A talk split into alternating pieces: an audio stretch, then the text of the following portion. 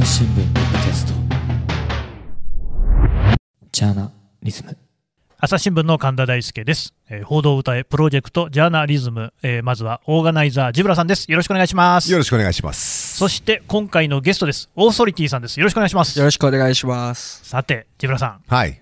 若いオーソリティさんですけれども、はい。この方はどんな方ですか？えー、もうね、えー、僕は一番初めはやはり MC バトルの現場でね、おえーお会いしてね、うんうん。まあ、とにかく、とにかく今日、今回、あ今日というか今回のね、うん。シリーズの中で、最も即興力の高い男でございます。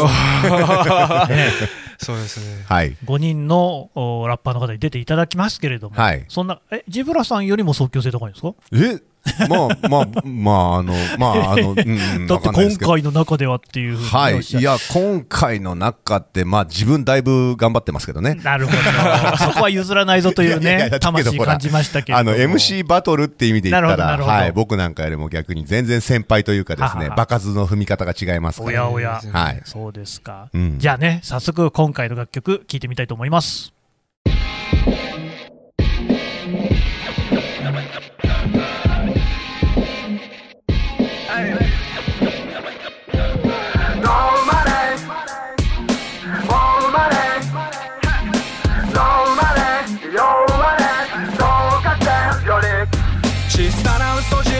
す。傷つけてきた数なるもろく。あいつは知らない俺の孤独。終わらないと思っていた夜。数少ない。仲間を頼る。今になれば笑えるジョーク。でかいステージに仲間と家族。俺も夢見てる BIP 擦り切れた昨日また繰り返し。頭下げてもう上がらない。賃金このまま一生とか無理ないし。また向かう先はレストでも待ちたくない。いつまでも。消えてく時間はかけろ。どう生きるかだぜ死ぬまでよくだらない世の中だ。この遠回りが近道なら。未来は僕らの手の中だけど真っ暗なままこのままじゃ。もう生まれ。あの子振り向かすには。もう生まれ。これじゃ足りないって。もう生まれ。よう生まれ。どうかてるより意味ない強制うちだけの夢俺の若い頃は手の隠し癖いつまでも言っている時代遅れてか同情するなら金をくれくだらない世の中だこの遠回りが近道なら未来は僕らの手の中だけど真っ暗なままこのままじゃ。No 生まれあの子振り向かすにはもう生まれこれじゃ足りないって。No 生まれ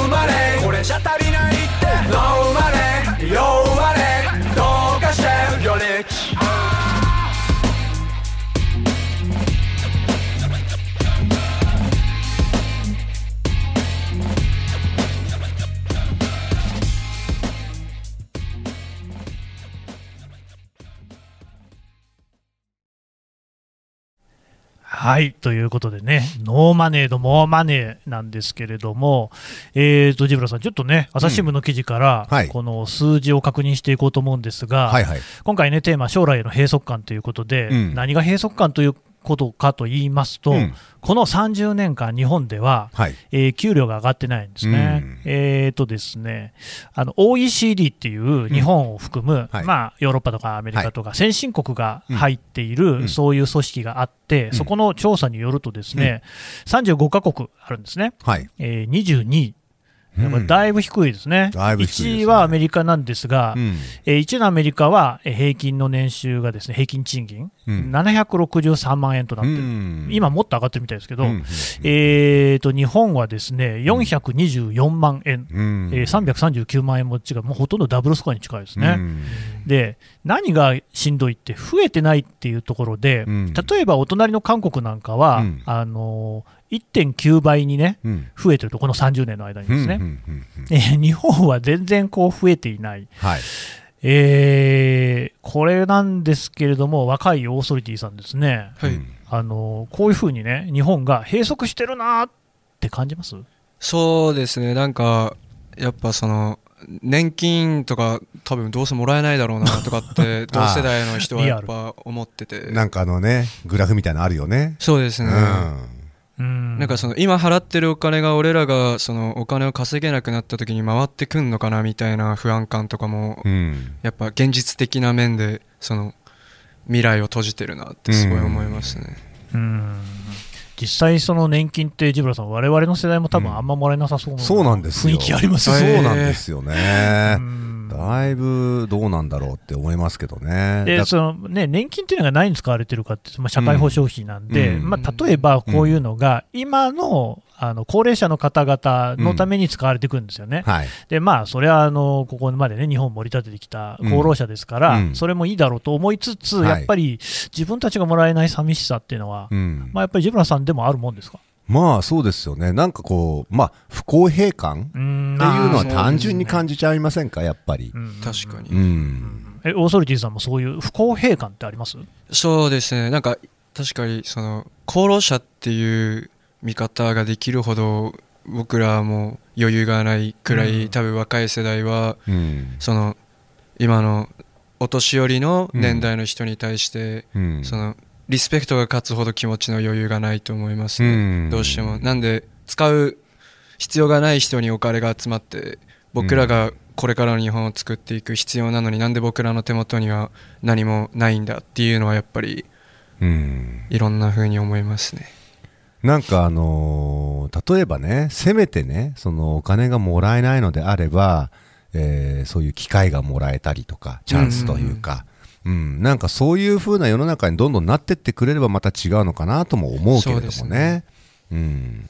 うん。まあ、その辺がね、歌詞にも出てる感じ、ジブラさん、今回の楽曲を聞いてどう思いました、あのーまあ、こういう内容にしては意外とあっけらかんとしていて。そんな感じ、もしましたね。はい、スカーンとした感じ、はいはい。あのあの曲調も含めてねあのこれはでもねあのやっぱり、えーとこの企画をやっててもちょっと思ってしまうとこなんですけどまあ今あのヒップホップは比較的ヒップホップという業界の中だけをかんあのことだけを考えるとちょっと上向いてるというか、少しやっぱり、まあ、あの前、えっ、と、うーん、10年前ぐらいの、いわゆる、えー冬の時代と言われた時代と比べると、やっぱりチャンスがいっぱい転がってたりもするし、ね。可能性があるっていうところが、まあ、前向きになってなあのしてくれる部分なのかなという気はしますし、むしろ、だからこそ、今、ラッパーが増えてるのかもしれない。そうですね、うん。それはすごい思います。ここは夢が見れる場所というか、ああ、うん。そのアメリカンドリーム的なものがあるってことですか？そうかもしれないですよね。あのちなみにあの、うん。オーソリティさんといえばですよ、うんえー、とさっきあの MC バトルって話もありましたけれども、はい。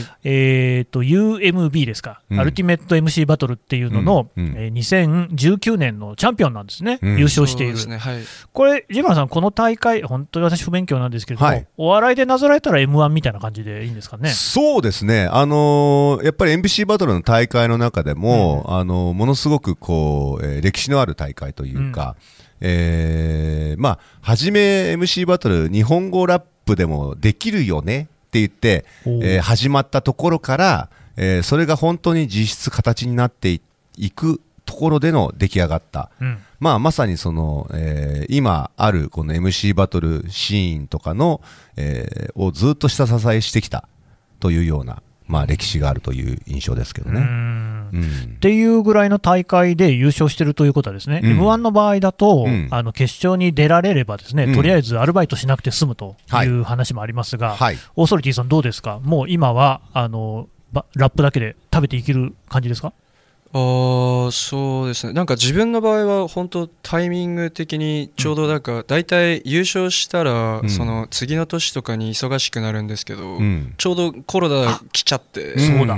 本当なんかそのタイミングでちょうどなんかみんな動き方を考えてて、うん。ちょっとこう静かになってたタイミングだったんで、うん。あんまり実感はないかな、そこまで恩恵は受け入れてないそうですね。な。んか一応音楽で全然生活できる程度にはお金をもらえてるけど、うん。なんかいやもっといけたっしょぶっちゃけとかうん。今思いますね、うんうんなるほど、そうか、コロナの影響もね、あるんですね。うん。ジブラさん、やっぱりコロナの影響って、こうはい。ヒップホップ界にも大きいものがありますか？いや、やっぱり、あのーまあ、もちろんなんですけれども、まあ、いわゆる深夜帯の、うん。えー営業が一気に減ってみたりとか、あーまあ、昼間にしても、例えばお客さんの、あの入場者数が限られてきたりすることで、盛り上がりがちょっと欠けてしまったりだとか、まあ、とにかくいろんなところでやっぱり弊害は出ますよね。そうですね。ん。朝日新聞ポッドキャスト。ジャーナリズム難しいニュースもポッドキャストで解説を聞くとちょっと理解できるかも。朝日新聞デジタルのコメントプラスって知ってる？テレビでおなじみのコメンテーターや記者が記事の背景やその先について投稿しているよ。もっと深く。もっとつながる。朝日新聞。ところでその MC バトル、ね、ジブラさんもフリースタイルダンジョンという番組では MC だし、まあ、オはいーガナイザー的なことですよね。はい。ということで造形も深いと思うんですけど、うんそもそも MC バトルって、うんこれってなんでやってるんですか？なんでやってる？すごい素人質問で申し訳ないんですけど。えーっとですね、まああのーそもそもこのラップのラップでやるバトルっていうのは、はいはい。まあその、えーヒップホップがはめ始まったアメリカの歴史の中でもかなり早い段階から行われていて、まあそれがえーっとちゃんと形式ばってトーナメント制だったりとかそういうことになっていくのはまた、えーある程度時間が経ってからなんですけれども、うんえーっとそれこそもう、えー70年代80年代前半の頃からあのいわゆるクラブの現場ヒップホップの現場で、えーラッパー同士が戦って、えー勝った方がなんかシャンパンもらえたとかなんとかとかってね。なるほど。うん。だからそういうレベルのことからあの例えばヒップホップって、えー、とよく4大要素って言われるんですけども、うん。ヒップホップの中の4大要素っていうのが、まあ、もちろんそのラップと、うん。あとまあ DJ そして、えー、とグラフィティライグラフィティってあのいわゆる壁にスプレーで描くペイントですね、でそれと、えーブレイクダンス。うん、これうん。4個目のブレイクダンスはもう今やオリンピック種目ですよ。そうですよね。だからそもそも、ね。例えば DJ も DJ バトルっていうのがあって、はあはいはい。例えば有名なところだと、まあ、あの Creepy Nuts の松永なんかうんうん。は世界一になってるわけですね。そうですね。で、えーグラフィティ、この絵のスプレーペイントの方も、えー例えばこう同じ同じ壁に描き合う、うんうん誰かが描いた上に塗りつぶして新しく描く、うん。でそれがバトルになっていくっていうへー。要素要素もあって、まあ、とにかくあのヒップホップっていうのはこう競技というか戦うカルチャー、そうなんですね。そもそもそこから始まってるところが結構でかいんですよ。うん。で、あのまあ、その例えば、えー当時、まあ、逸話として言われてるのは、えー始まっまあ、ヒップホップが始まったニューヨークなんかで、えー、とギャング同士の抗争をブレイクダンスで決着をつけたとかね、はそういう話まであるぐらいで、うん。とにかくその、えー何かそうやってこう競っていくカルチャーではあるんですよね、そもそも。なるほどね。なん、で、まあそういう中で、えーただ、やっぱりね、即興で日本、まあ、まず、日本語で韻を踏むっていうこと自体が、昔はちょっとピンとこなかったわけですね。そうで。それを、まあ、なんとなく我々ぐらいの世代が、それがこう、自由に、自由自在にできるようになってきて、うん。で、今度まあ我々ぐらいの世代で、いや、これやっぱり即興もできなきゃダメだよねと。フリースタイルで即興で韻が踏めるようにならなかったら、日本語ラップはもうまだまだアメリカのラップには勝てないみたいな。うんで、まあ我々世代で、まあそれをこう試行錯誤していくわけですよう。んうん。で、やっと、ギリそういうことができるようになってきて、まあ本当に僕なんかもあの当時はあの仲間内とうちにあの川の字になって寝っ転がって、えで、えーもうずーっと少しずつラップしながら交代していって、へで、ー。気がついたら一人寝てたみたいなね。そういうのからだんだんできるようになっていったっていう、まあ、あれがあって。はあ。で、それがね、えーっとね、多分90年代後半の方でうん、やっとバトルやってみるみたいなのになったんですよ。うん、で、それを、まあ、ちゃんと、えっ、と、形、形式を作って、トーナメントみたいなのを初めてやってみたのが、まあ、b ボーイパークという、うん。あの、当時渋谷の、えー代々木公園で、まあ、あの、皆さんフリーで見に来れるイベントで、うんまあ、それの、えー中で一つ、MC バトルそろそろやってみれるっすよ。うん。で、まあ、ぶっちゃけ俺が提案したんですけど、あ、そうでそこで、そこから始まって、で、そこでそれこそ初めにクレバーが、えーはいはい。3年、もう、あの、3年優勝ずっと続けてですね。で、やつもどんどんどんどんこう、あのーなんていうのかな、知名度がアップしていったとそうね。そういうのもあるんで、で、そこからまあ始まって、で、まあ、初めのうちはね、もうみんなね、あの、もう見よう見まねというか、うん。もう、これとこれを、ここの二人のどこを評価したらいいのかよくわかんないぐらいな バトルから始まってて、あーはいはい。終わった後に大喧嘩になったり、まあそんなのいっぱいあったんですけども、まあある程度いった段階から、えっ、と、それこそ、そうじゃない現場でも MC バトルが始まっていって、うんでそれがまさに、えーそれの最たるところが UMB なんですよね。あ、そうなんですね。うんでまあそれで、えー MC バトルっていう現場はそれなりに、えー存在ずっとしてくる中で、うんえーっと高校生ラップ選手権あっていうのが、えーっと BS スカパーの方で、えー始まりましてでこれはまあ当時、えーっと高校生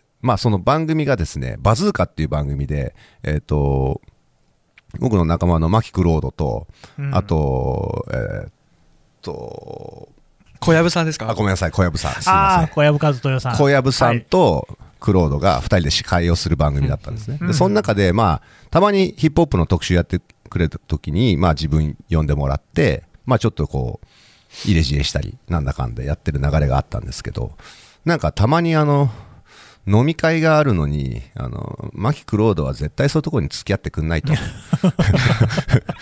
ジブラさんたまにどうですかって言われて、あ、ちょっと俺なんかやって、やってみたい企画あるから行きますよっていうことで。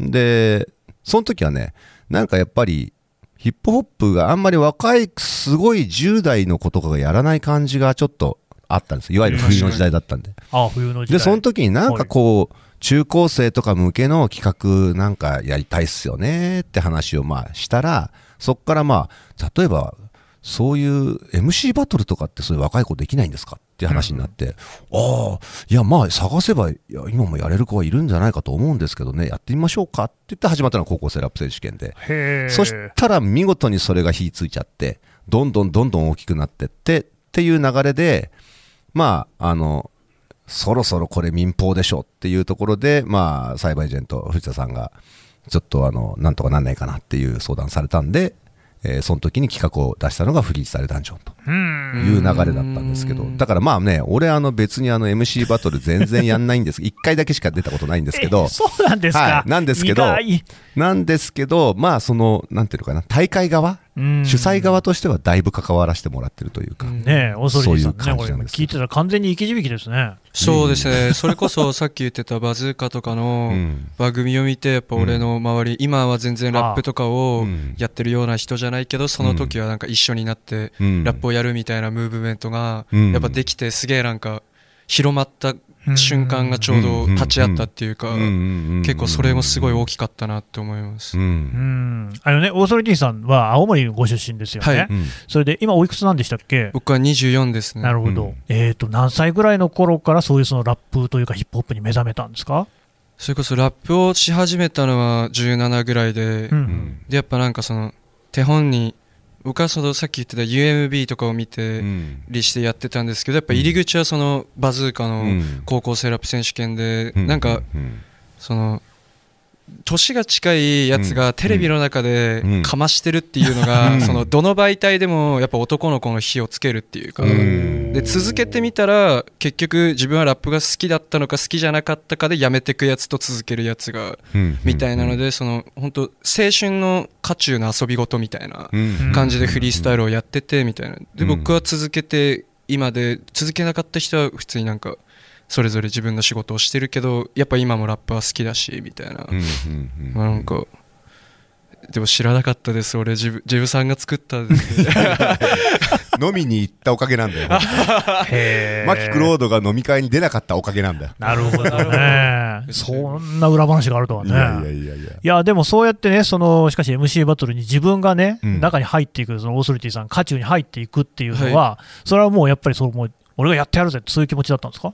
もうありましてなんか僕はその環境がうん。結構なんかそのあんまり整ってない状態でスタートをして、うん。なんかいろいろその曲を作って出してみてそれを宣伝してとかをやってみたけど、うん。その当時の自分のなんか、まあ、プロップスだったりとか、なんかやり方その未熟さだったりとかうん。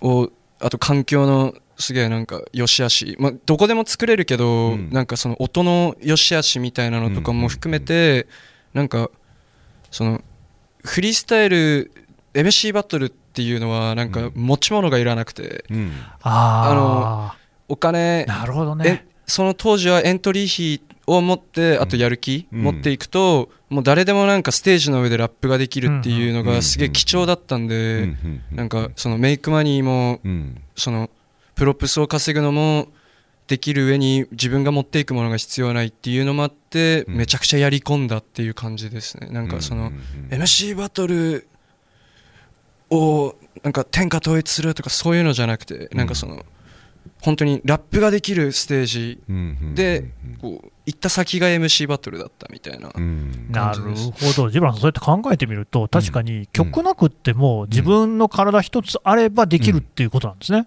そういうことですね。はあ、あのーこれがね正直ヒップホップ、まあ、ラップのものすごくいいところで例えばスポーツとあの比較すると分かりやすいと思うんですけれども、えー例えばバスケットボールうんうんとかサッカーとかうんって、あのゴールとボールがあればできるんですよ。はい、だけど他のきあの競技っていろいろプロテクターが必要だった。り野球とかね。うん、やっぱりその、えーやるのにちょっとお金がかかっちゃうんですよね、うんうんだからやっぱりあの、まあえー例えば本当サッカーなんてもう裸足でやってる国もあるわけじゃないですか。ありますね。もう誰か友達のううんち一人がボール持ってるから、はい。でゴールなんかないかもしれないけどここからここねっつって、うんうん。ゴールのふりしてやったりできるからその何にもいらないところから始められるっていうのがやっぱりあの例えばね、えー、とミュージシャンになろうと思ったらまずギター買わなきゃとか、ああ、ね、ベース買わなきゃとかドラム買わなんかそういう話になってくる結構のが金かかりますもんね。そうなんですよ。それがなくていきなりできる。だから僕もあのあのー昔やっぱりアメリカニューヨークなんか初めて行ったぐらいの頃とかにもマクドナルドの中であの男の子たちが34人こううん椅子座って、まあ多分コーラだかコーヒーだかなんだか分かんない。飲み物だけ持って。もしかしたらちょっと誰か一人があのポテトかなんか食ってたかもしれないけど、うんうんうん。本当に何もなさそうなやつらがそこにずーっといてこうテーブルをこうとこう叩きながらそれでリズム取ってそこでずっとフリースタイルしてるんですよ。へでああ本当に何にもいらないなっていうのはもうやっぱりその時に、まあ、目から鱗で。え。う、うんん、だからその、まあ、まあよく言われるんですけど持たざる者がやれるカルチャーというか。なるほどね。うん、なんかあれですもんね、日本でもあれサイサイファーとか言うんですかね、はい。あの公演なんかでこう円になって、うんうんこうみんなでそのラップをやっていくみたいなのが、結構そのいろんなところで見られるなんていうのもね、そうですね。話聞いたことはありますけれども、はい。うんうん。やっぱりなんでしょうね、そういうその世界に広がるものって、これうん。僕もこの、ね、今回の企画でいろいろ調べたというか、はい。見てたら、うん。本当にラップというかヒップホップって世界中に広まってる感じありますよね。そうですね。そうですね。もうどこでも多分ラッパーがいない国って探すのなかなか大変かもしれない今の時代。いや、これすごくないですか？いや本当そうなんですよおかげさまで。でもやっぱりそれでいくとサッカーやる国クソ多いじゃないあ、ですか、いやそう、本当うんそれそれと同じ同じなんですよね。全く。るほど。うんなんかこの韻を踏むとかっていうシンプルなことって、どの言語でもできるっていうことなんでしょうね。そうですね、うん